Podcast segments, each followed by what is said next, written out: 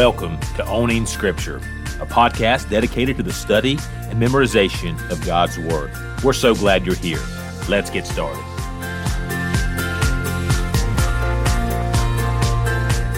Well, hey, friends, welcome to episode 40 of the Owning Scripture podcast.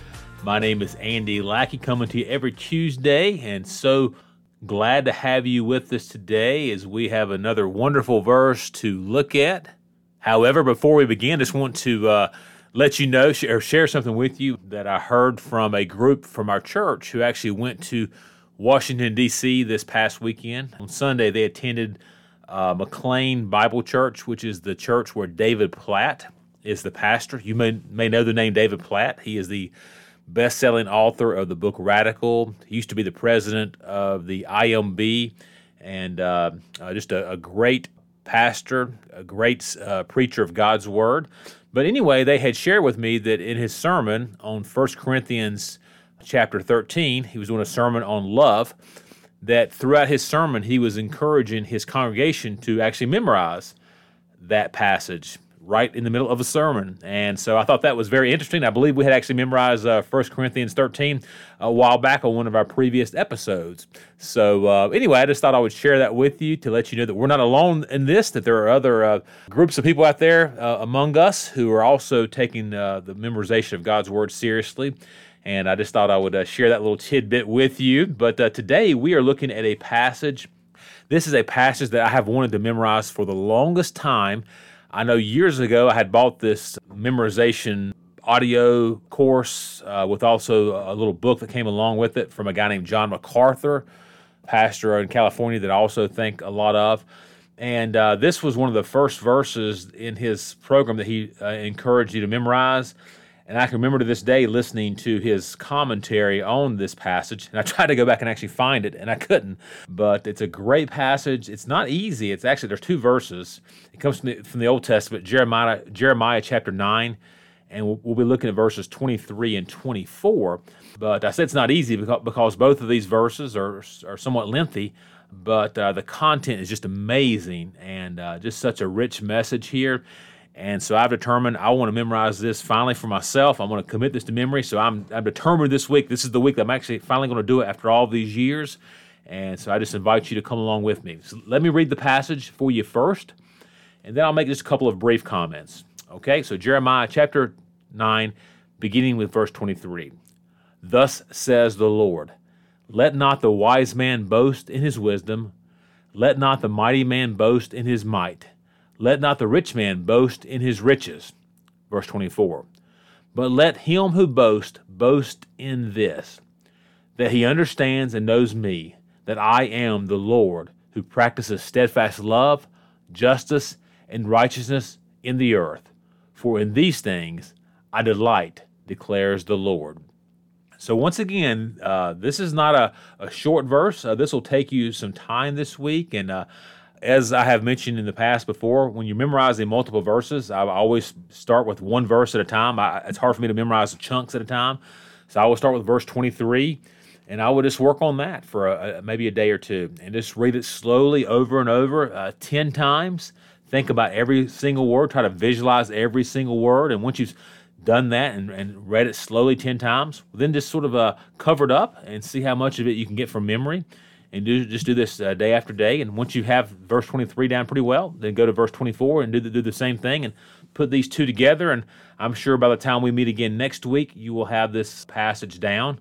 Uh, this is one that I'm going to, I know myself, use the Bible memory app because there's a lot of little details here, and I want to make sure I get these details right.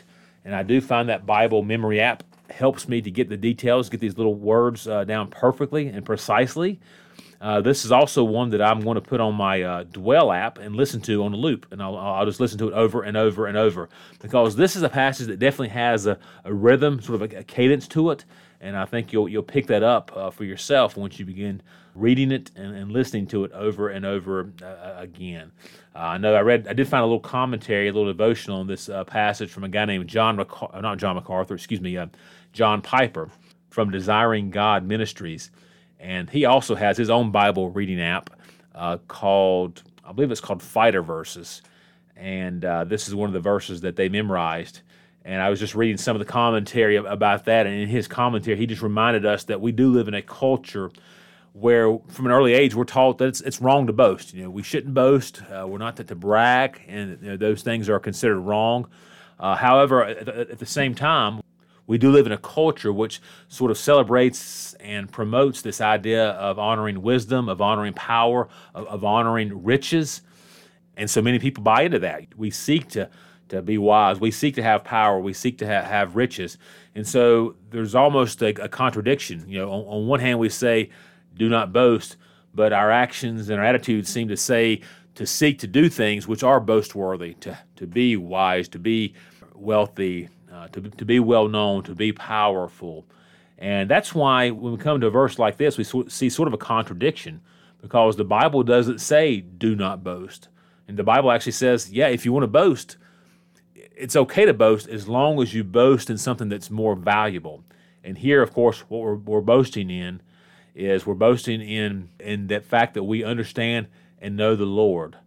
We see throughout the Bible, there's plenty of illustrations of wisdom and of power and even riches being used in a good way.